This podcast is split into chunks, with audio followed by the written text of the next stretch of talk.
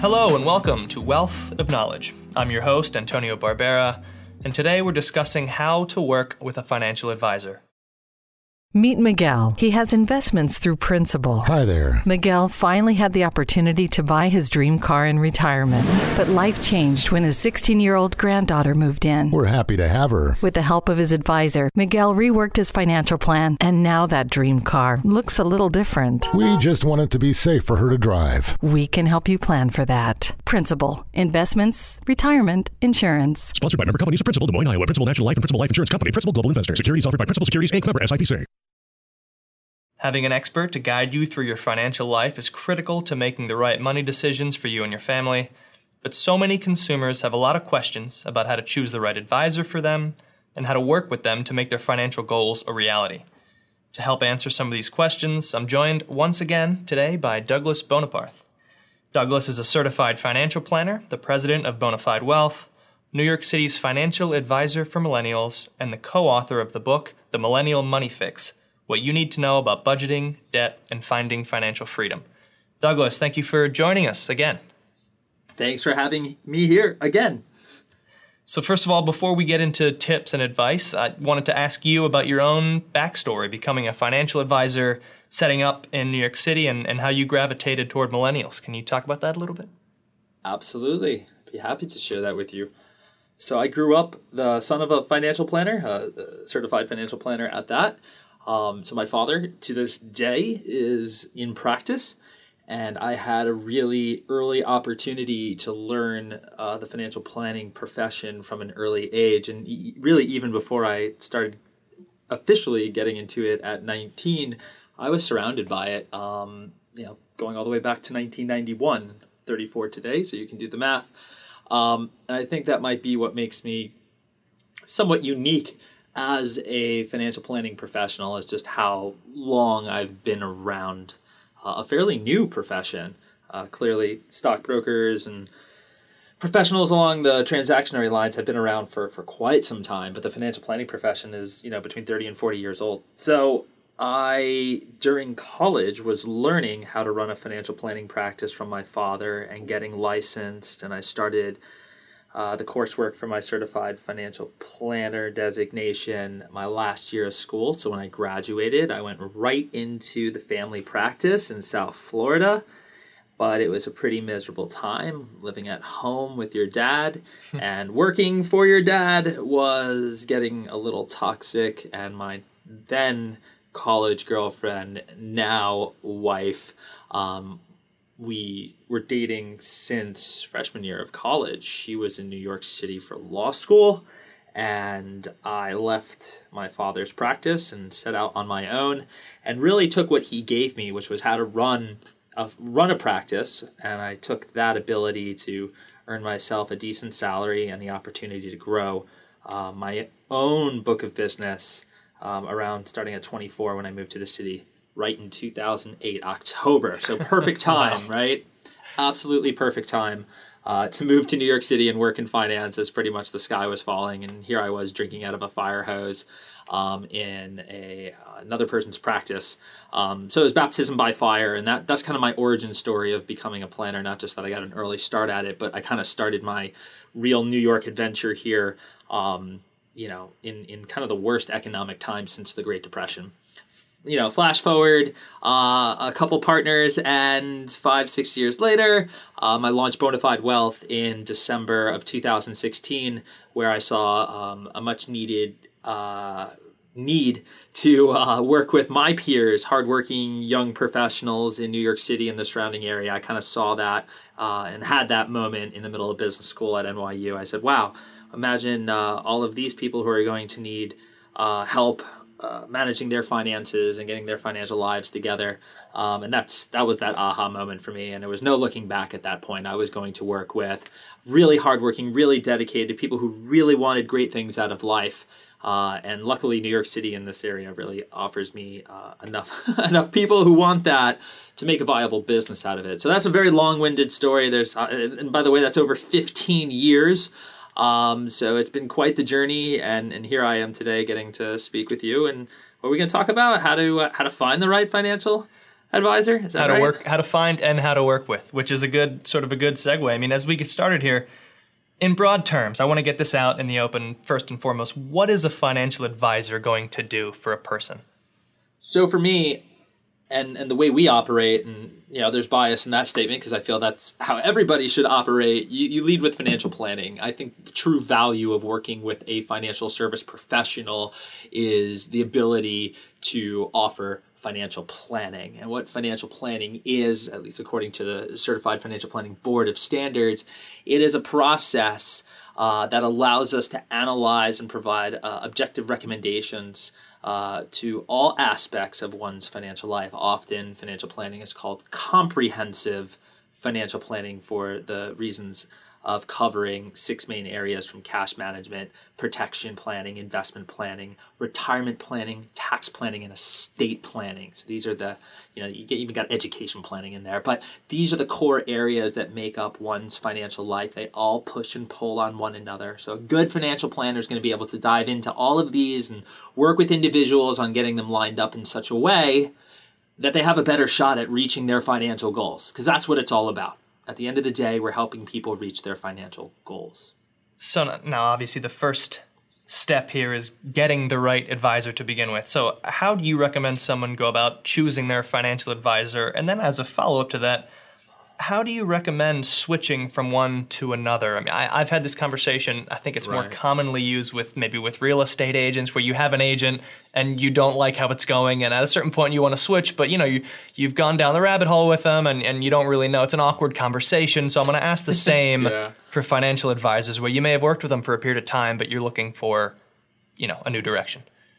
Yeah, absolutely. So we have a, a nice list of, of criteria that you can use to find yourself uh, the right advisor, and we'll run through those. And I'll be more than happy to, uh, you know, chop up the uh, inherently awkward conversation of firing your financial service professional for another one, uh, if there is a good way uh, to actually do that. So let's go into the the criteria first.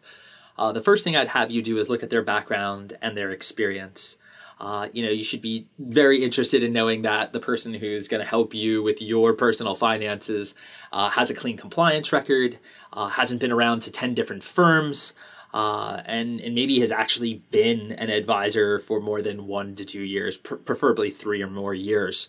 Um, you know, you want to that so back up that that experience that you know one to three years you know probably hey do they have enough experience you, typically want to know that someone's been through uh, a number of economic conditions, you know, both good and bad. And I think a lot of young advisors today, uh, man, they're they're well educated. They have their CFPs.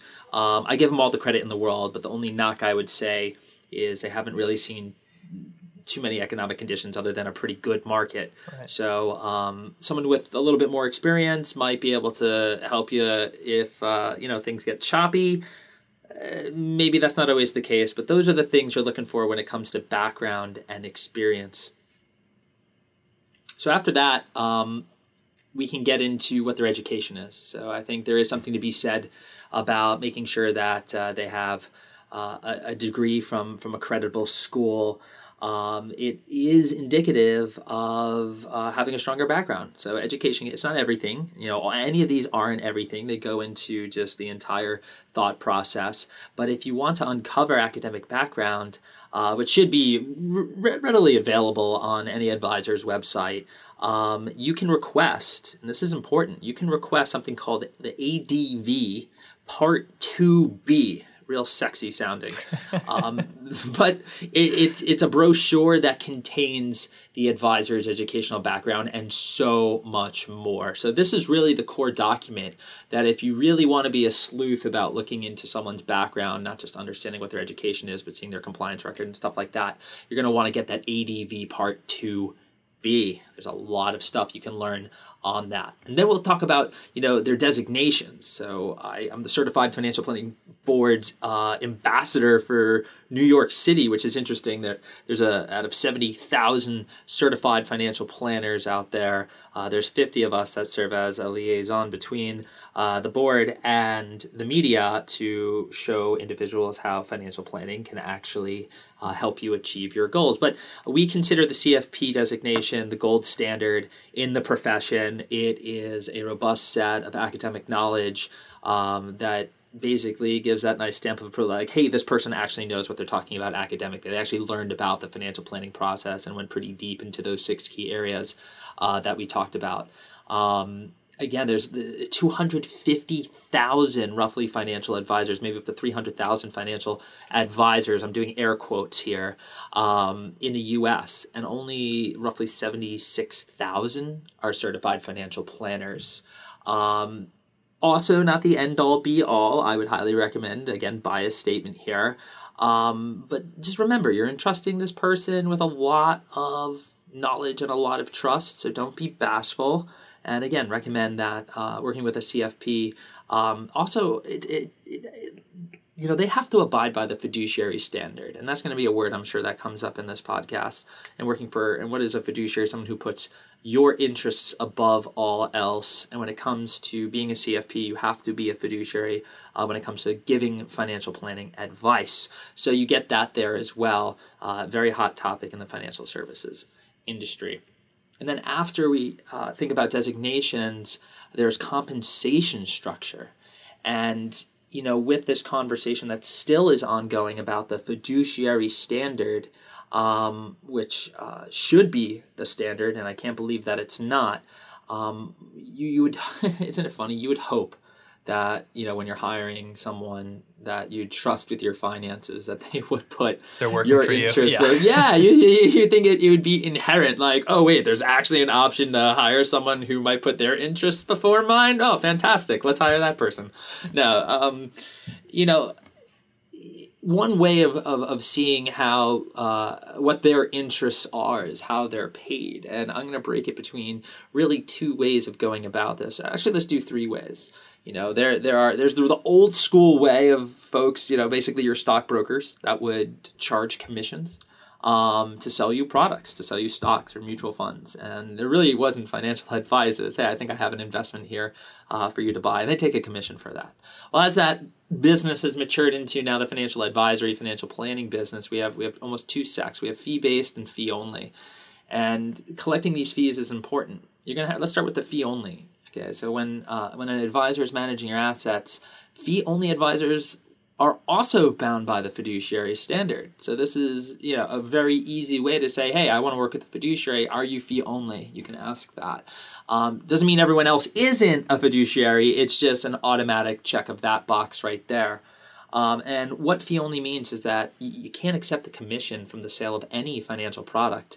Instead, you charge a flat fee or a percentage of assets um, it, it, makes the compensation structure, uh, it assumes it to be more aligned with the interests of the client, right? If the account value goes up, the advisor gets paid more. If it goes down, they get paid less. Or you're offering me these services, here's what I'm going to charge and a flat fee for them. You can, you can separate um, the investment piece from the advice piece. You have a lot of flexibility there, but the point is no commissions, um, no motivation to continue to sell stuff right? Is why um, that is deemed to be more aligned. And then there's fee based, where you can still sell commission based products and still, but you can do that and still be a fiduciary. Um, fee based advisors. Um, are obligated to demonstrate to their clients that any commissions they receive are from recommendations truly in their client's best interest. And right now, I'm a fee based advisor. And, and while I have enough street cred out there, no one really challenges me on this CFP, so that makes me a fiduciary. Um, but I'm fee based right now, and that will change August as I actually go fee only um, because I see which way things are going. But my point here is, you know, you should question why they're fee based. These are the main things uh, that you want to be on the lookout for. Um, and then I'll throw two others in there. It's relatability, right? So when you're actually going to work with someone and share your financial life with them, you, you might want to actually uh, generally mesh with who they are. Um, and here's some interesting stats. There are more CFPs over the age of 70 than there are the age of 30. Um, so if you're if you're a younger person, your 30s or 40s, looking for a financial advisor, it might be actually difficult to find someone you can relate to. Um, which is, you know, the advisor is usually a 55 year old white male. So it, it, can make it very hard, uh, very hard. So unless, it's less likely you're going to find someone 20 to 30 years uh, your senior coming from a similar place in life in you. So, you know, relatability goes a long way because this is about relationships, not transactions. Right. You actually want to have an open and honest dialogue with that person.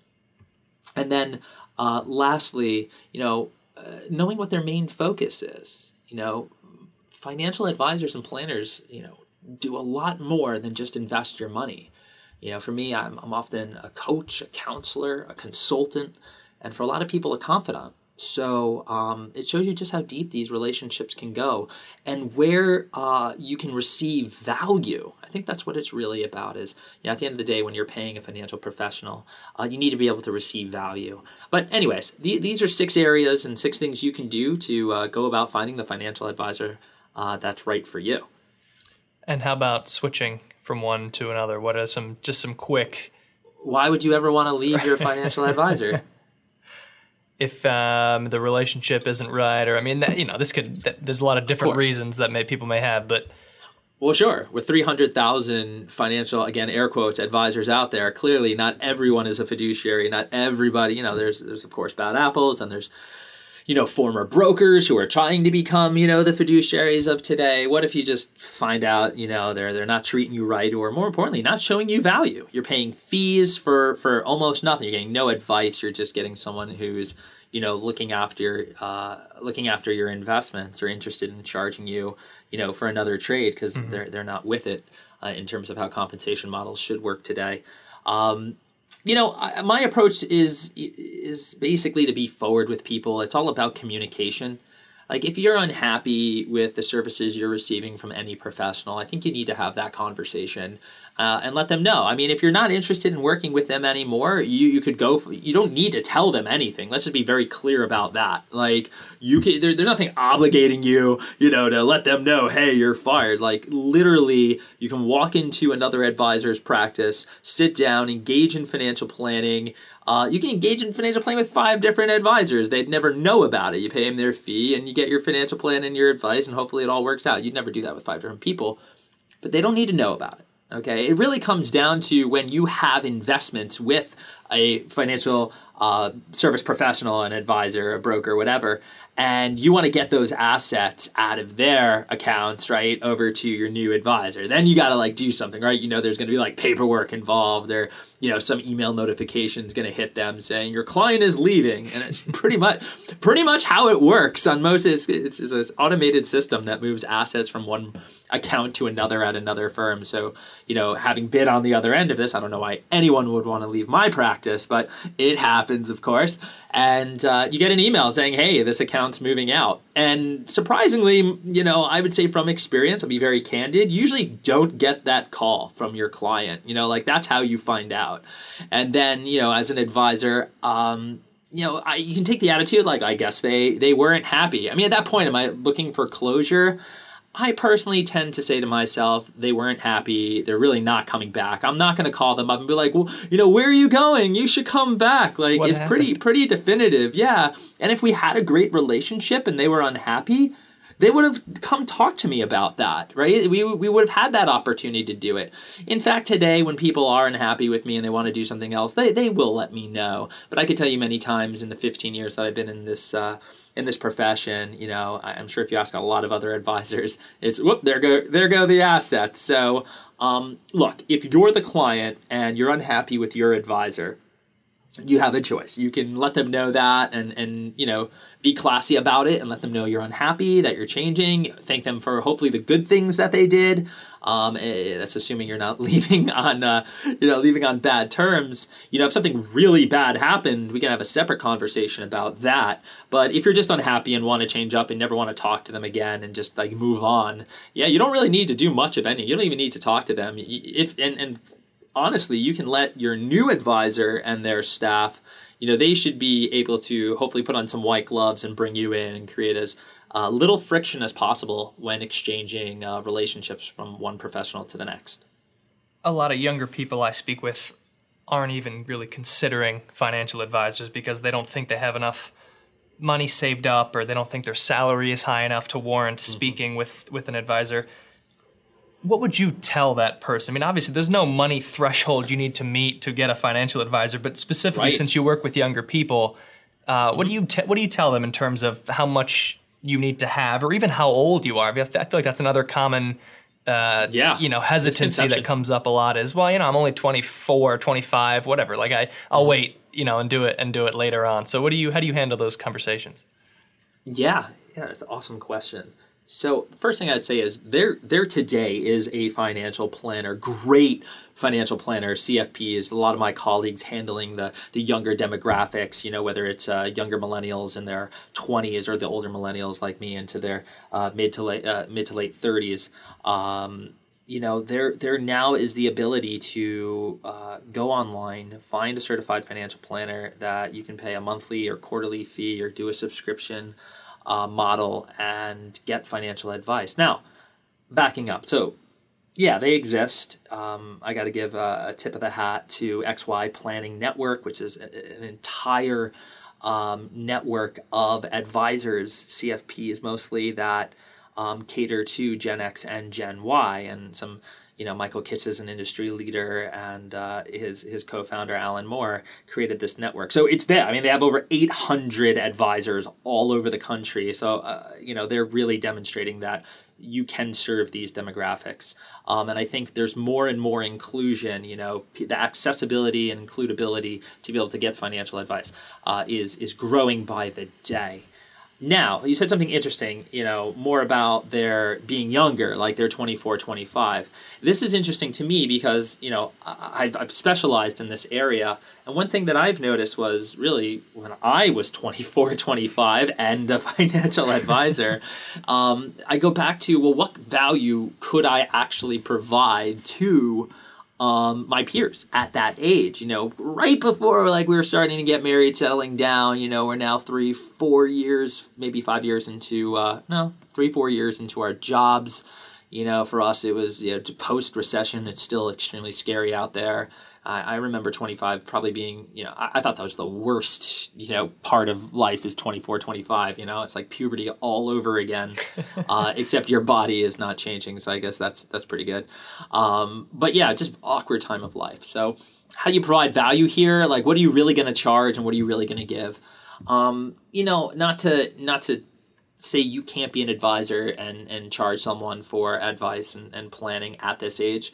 I, I typically think there's just not a lot. It's about foundations. You know, it's about building the foundational stuff. So if you want to, if you need help doing that, there's people who who would be more than happy to help you through cash flow and understanding what your goals are, and you know, get you systematically saving and building a cash reserve. Um, you know, that's kind of where you are in life. I I just give that away for free. You know, if if you go to my website, you, you can you can get FinLit, which financial literacy. You can get all of these tools that we've built out with uh, infographics and worksheets and, and just a whole system you can put into play uh, to give yourself that foundation. Because in my experience, was around 27, 8, you know, getting in there, oh my God, it, like life becomes insanely dynamic. You know, you're, you're getting into mid career, having kids, you're settling down, you're buying homes. You know, it, it, it's it's chaos. I actually don't think there's a more hectic time in our lives than you know that early to mid 30s area. So all of a sudden you go from like no value that you could provide, you know, a 24, 25 year old and charge like a decent fee and, and make a business out of it to, you know, unlimited value here because, you know, there's a time crunch.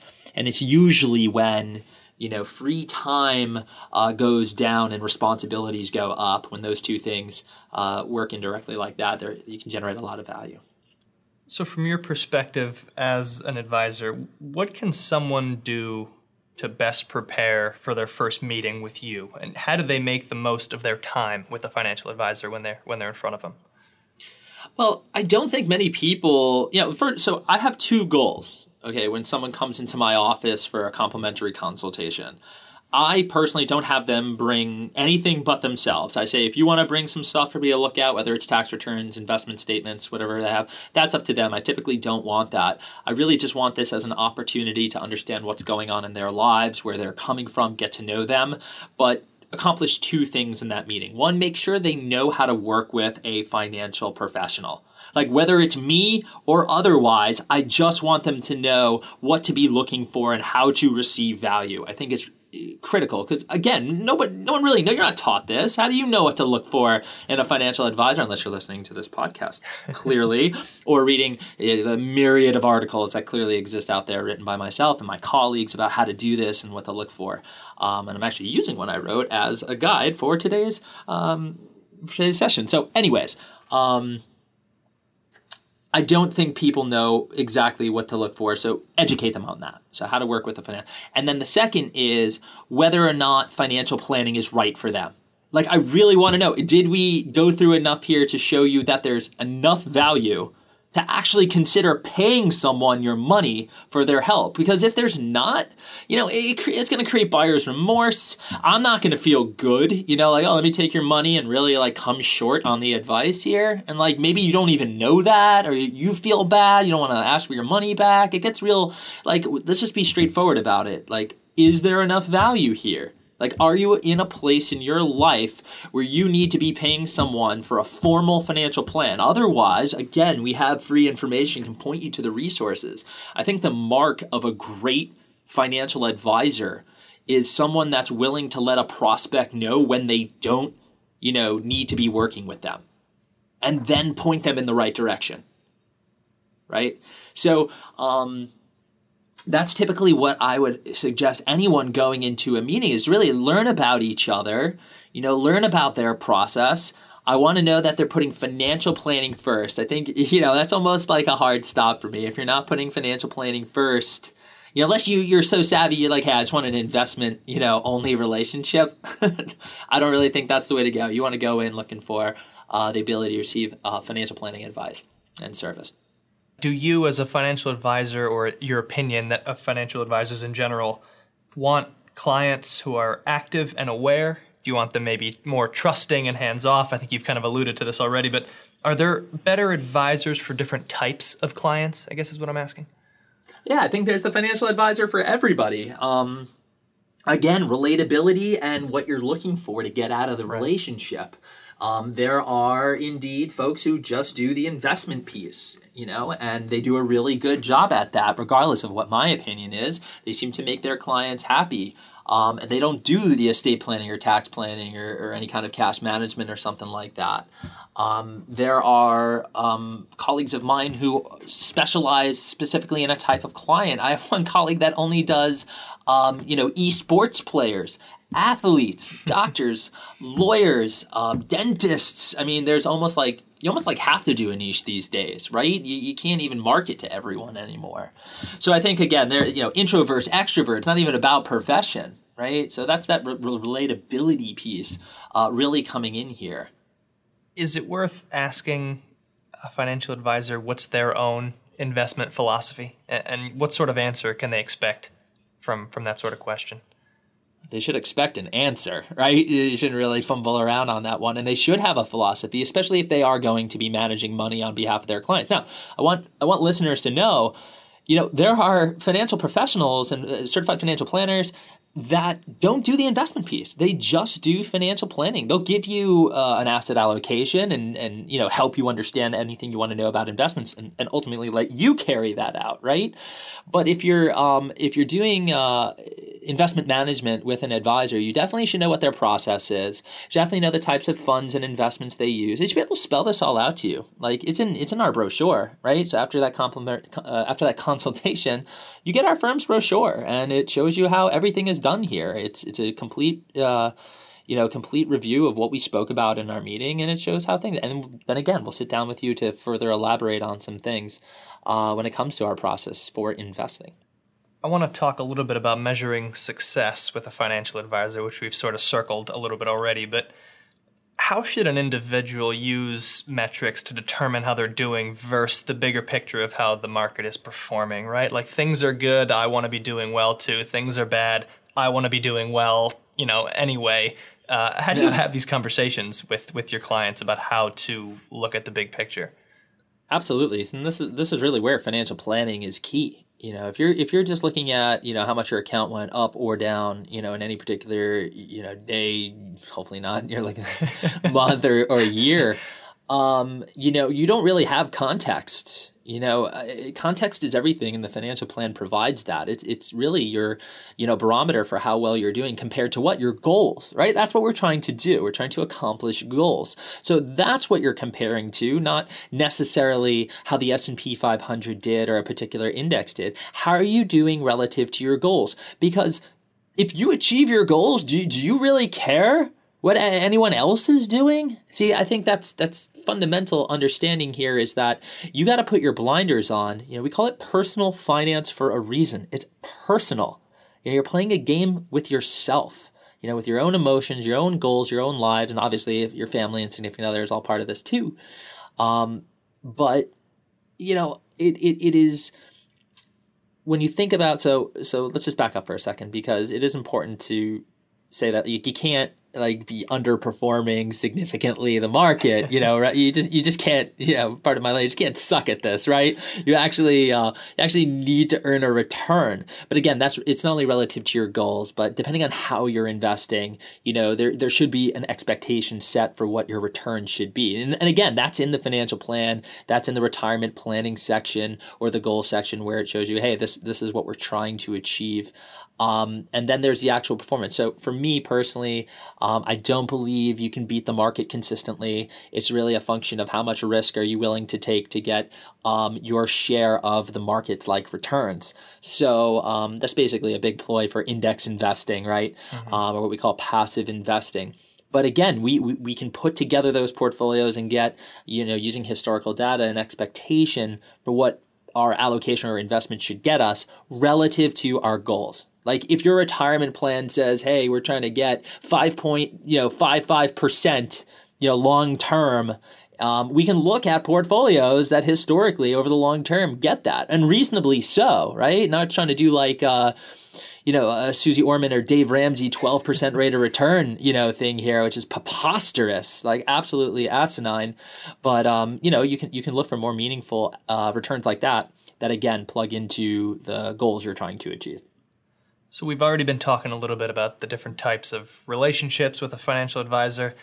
I've seen those commercials that for me are pretty cringy where the advisor is at the client's retirement party, you know, with the couldn't do it without you, Steve. Uh, do, do, you, do you see yourself as that involved in a client's life? Can we debunk this here and now, or am I just being a bit of a cynic? I mean, I think that's a generational thing, you know, more more than it's, you know, the specific thing that they're doing. You know, like I've I've been to, I personally been, if not oh no, some, some, some, of the no. I would say you know again, I work with mostly a younger clientele, but working with my dad's practice, I can tell you you know people were retiring and we would take you know and do a nice dinner for the family and the like you know I remember my dad being like, come on, we're going to do something really nice for them. We help them get here. Mm-hmm. So I think there's something really nice to be said for that, and sure. maybe that's you know what the 60 or 70 year old retiree is looking for. I think that's more more their cup of tea perhaps, and you know that's painting with a broad brush right there, you know, and but take it for what it's worth. Now, if you're talking about younger clientele, like we like experiences, like you know, uh, a client gets promoted, you know, to a big role, you send them like a nice single malt because you know they like scotch. like that's awesome. Like that's a classy move. You got something. It shows you know them and what they like, and something to remember the experience by every time they take a sip. So you know, you do the, that's client service. You know, you do these things, and again, relatability here. You know, you should know what your clients like and what they do so you can make them happy, not just to be able to get great financial planning and advice from you, but to have a great relationship. Shows you care. That's why they're paying you. And in this conversation of specialization, I mentioned your tagline of sorts at the beginning New York City's financial advisor for millennials. I assume you don't only work with millennials. So, how do you, you know, go about looking at a millennial versus maybe a 50 year old client and, and how you is it all individualized on, on how you act with that certain person yeah obviously i don't don't just work with millennials we have plenty of clients uh, in the practice that uh, are a lot of Gen X, which honestly it's, it's extremely relatable here. I'm, I'm sure. older millennial, so right. I fold nicely into any late 30, early 40 something year old. I actually love, love, love, love working with a generation. Um, a lot of baby boomer clients. Uh, I'm from South Florida, Boca Raton. You know, I might as well have grown up in 1942. So I actually resonate very well with even older clientele, like 80s. Like I'm actually homies with with the 80 year old crowd. Um, and then the baby boomers here and there for sure. Um, again, not to hit the relatability button over and over again. So while I'm uh, perfectly qualified to pretty much handle any walk of life, that relatability piece is a big driver and something I consciously thought about as I broke away and started Bone Fide Wealth, which is, you know, I'm holding the hands and, and ingraining myself in the lives of individuals. I, I have to sleep well at night with that. I have to really have my heart into that. And granted, it's difficult to do that with people you don't necessarily relate to. And again, candid moment here. Over the last 12 months, I've shed two very large baby boomer accounts. You know, the, these were these were big big clients of the firm that you know we helped get to retirement. We helped for many many many years and they invested in me. You know if they've been you know i'm 34 they've been with me since you know my mid 20s i owe them a great deal of gratitude for for trusting me you know and and i obviously viewed that as an opportunity to grow and be able to focus on millennials you know. They're they they helped me keep the lights on and i gave them my all and interestingly enough, you know, I, eh, I thought like, hey, we'll be we'll be together forever, you know, till the day they die. And guess what? You know, I branded myself a certain way. They entered a phase of their life hmm. where all of a sudden I wasn't quite able to relate, maybe emotionally, to what it's like to be 70 and step down from a job after 40 years and go into this new phase and the conversations they're having with their friends, you know, who, who are, you know, still working with the big banks and have, you know, a 70 year old advisor over there that makes them, oh, we can relate to that. And then all that stuff, you know, and there you go. I mean, it, it, almost had nothing to do with my skill. We had an amazing relationship for, for many, many years. And sure enough, at the end of the day, they, they didn't remain clients. Um, uh, I'm not I'm not surprised by it. You know, it, it obviously you know still hurts, but and it would hurt a lot more if this was five six years ago and you know still figuring things out. But there you go. That's that's relatability on full blast and more conviction to um, work with people that you can go all in on and relate to. I think that's a big big message when looking for a financial advisor. Uh, you want someone that's going to be there and understand and where you're at. The half step away from relatability, I think, to me is communication. So just outside of maybe your own uh, practice, how much communication is there between financial advisor and client on a yearly basis? But how much should there be? Do you think eh, you know that there's a lot more room for more communication, or or, are things yeah. sort of fine where they are right now? Old school, new school, right? Old school is okay. like literally picking up the phone or doing the in-service meetings face to face. Like you know, we we have a quarterly service model for our financial planning clients. I want a formal communication, either in person or you know through any telecommunication device you want, Skype, FaceTime, you name it, it it's there. Um, but I think really, as far as community, the, the, new wave stuff is having your blog, having your social media profile. I mean, you know, I'm on the extreme end of this, you know, being, being a voice in the profession, you know, be very active on social media and, and Twitter, specifically financial Twitter, and making a name for yourself in these areas um, how is that not communicating with your client? Like the quarterly newsletter, like we have a monthly newsletter. That's really an in brief of what we've been up to, not this like long prose of the markets and what. Like my clients know what's going on with me almost every second of every day. I put that out there like that, so you don't necessarily need to go down like how much is enough. I'm always accessible. I'm always there. It's it's full transparency versus this like oh my you know advisor's in his mahogany laden office and I'm here for my annual meeting, you know, with him or her. Um, yeah, just, just like, I think most people like think about it like that. Like that's still the stigma here. And it's really just not the case at all. Like you can work virtually with CFPs all over the country um, on your own terms whenever you want. So we've spoken a little bit about fees al- already, but I want to get back to it very briefly. Uh, to fight against sort of those big warnings about how you know a seemingly small fee could be taking out hundreds of thousand dollars from your retirement account over 30 and 40 years. So obviously we, we talked about fees a little bit already, but yeah. when we look at uh, avoiding fees, robo advisors, or just avoiding fees in general, is that a problem I sort of compare it to like avoiding a premier store to shop at the dollar store. I mean, how do you analyze differences in fees and, and how, you know, you don't want something for free because you may not be getting the best quality. Yeah, yeah, yeah. So um, at the beginning of the month, um, I wrote a blog post called uh, Three Ways to Invest, and I'll plug my blog here, uh, weekly blog, check it out. Um, but nonetheless, I wrote Three Ways to Invest. Um, and it pretty much stated that investing has been, you know, my take is investing has become a commodity. Know, the market's flooded with uh, products and platforms capable of getting you properly invested for little or no cost at all.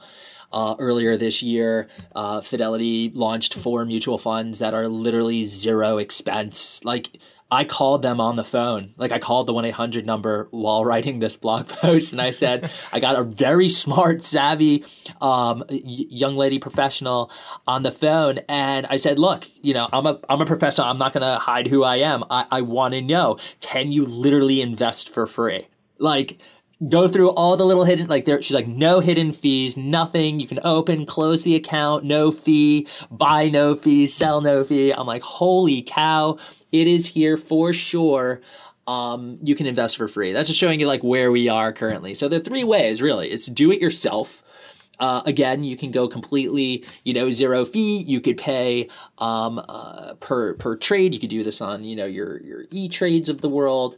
But basically, if you have the time, confidence, and inclination and discipline to invest your own money, nothing will will be more cost effective than doing this, right? And and I think it comes down to those factors.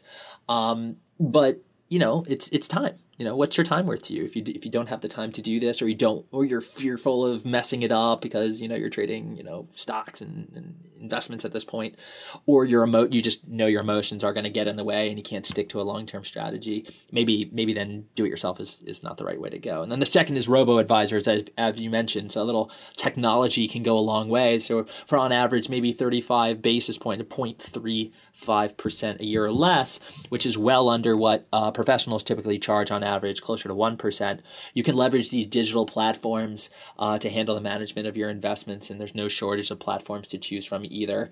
Um, they can be super effective, you know, covering really the entire gamut of strategic buy and hold investing, meaning I'm going to stick with this for a long term. Um, you know, their their popularity is only going to continue to grow. They're going to expand into their offerings. So, what did you see a lot of the large robo advisors do? They hired financial professionals to now offer those services. so there's you know there's it happening the other way around.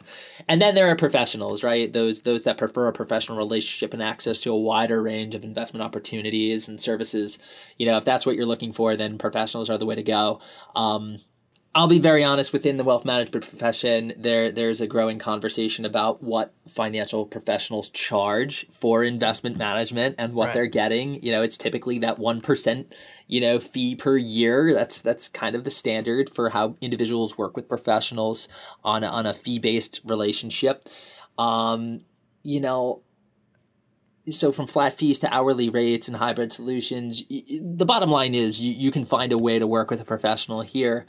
Um, and I think what many investments, prof- excuse me, I think what many investment professionals fail to realize is that if you're going to charge an amount above now what a robo advisor charges, regardless of how you're charging, you know, you have to actually offer value and service above what a robo advisor provides.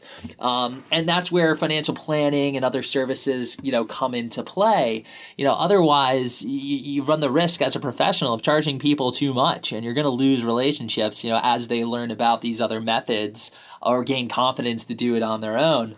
Um, but you know i think that's something the profession needs to, to to understand you know you can't just run investment management charge 1% you're hearing it you hear heard it here first folks you know you just can't charge 1% to do you know strategic buy and hold investing um, and not provide more than what you know someone could do by just hiring the robots to do it for them.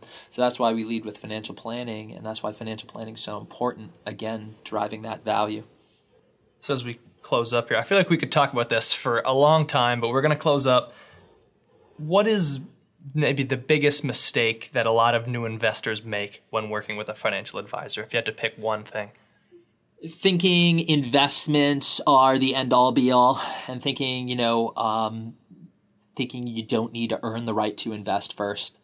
I think fundamentals and building strong foundations in which to get you to the point of investing in a disciplined way is vastly more important than the investment piece itself. It's just one area. Again, rattle them off cash management, protection planning, tax, estate, retirement.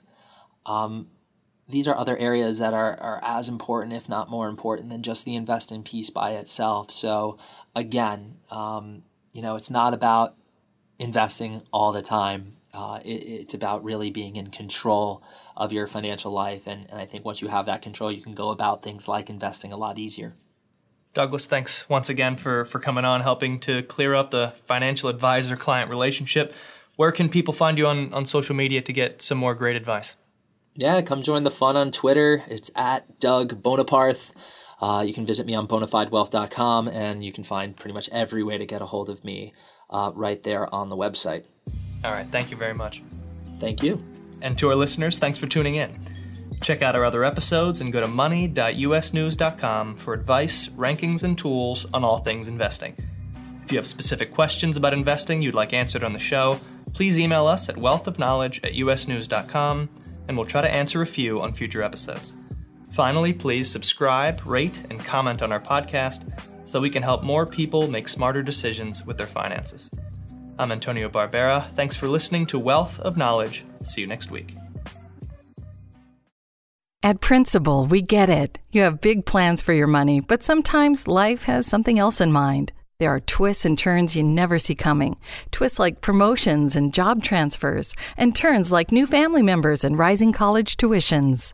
Life doesn't always go according to plan. We can help you plan for that. Principal, investments, retirement, insurance. Sponsored by member companies of Principal, Des Moines, Iowa, Principal National Life and Principal Life Insurance Company, Principal Global Investor. Securities offered by Principal Securities Inc. member SIPC.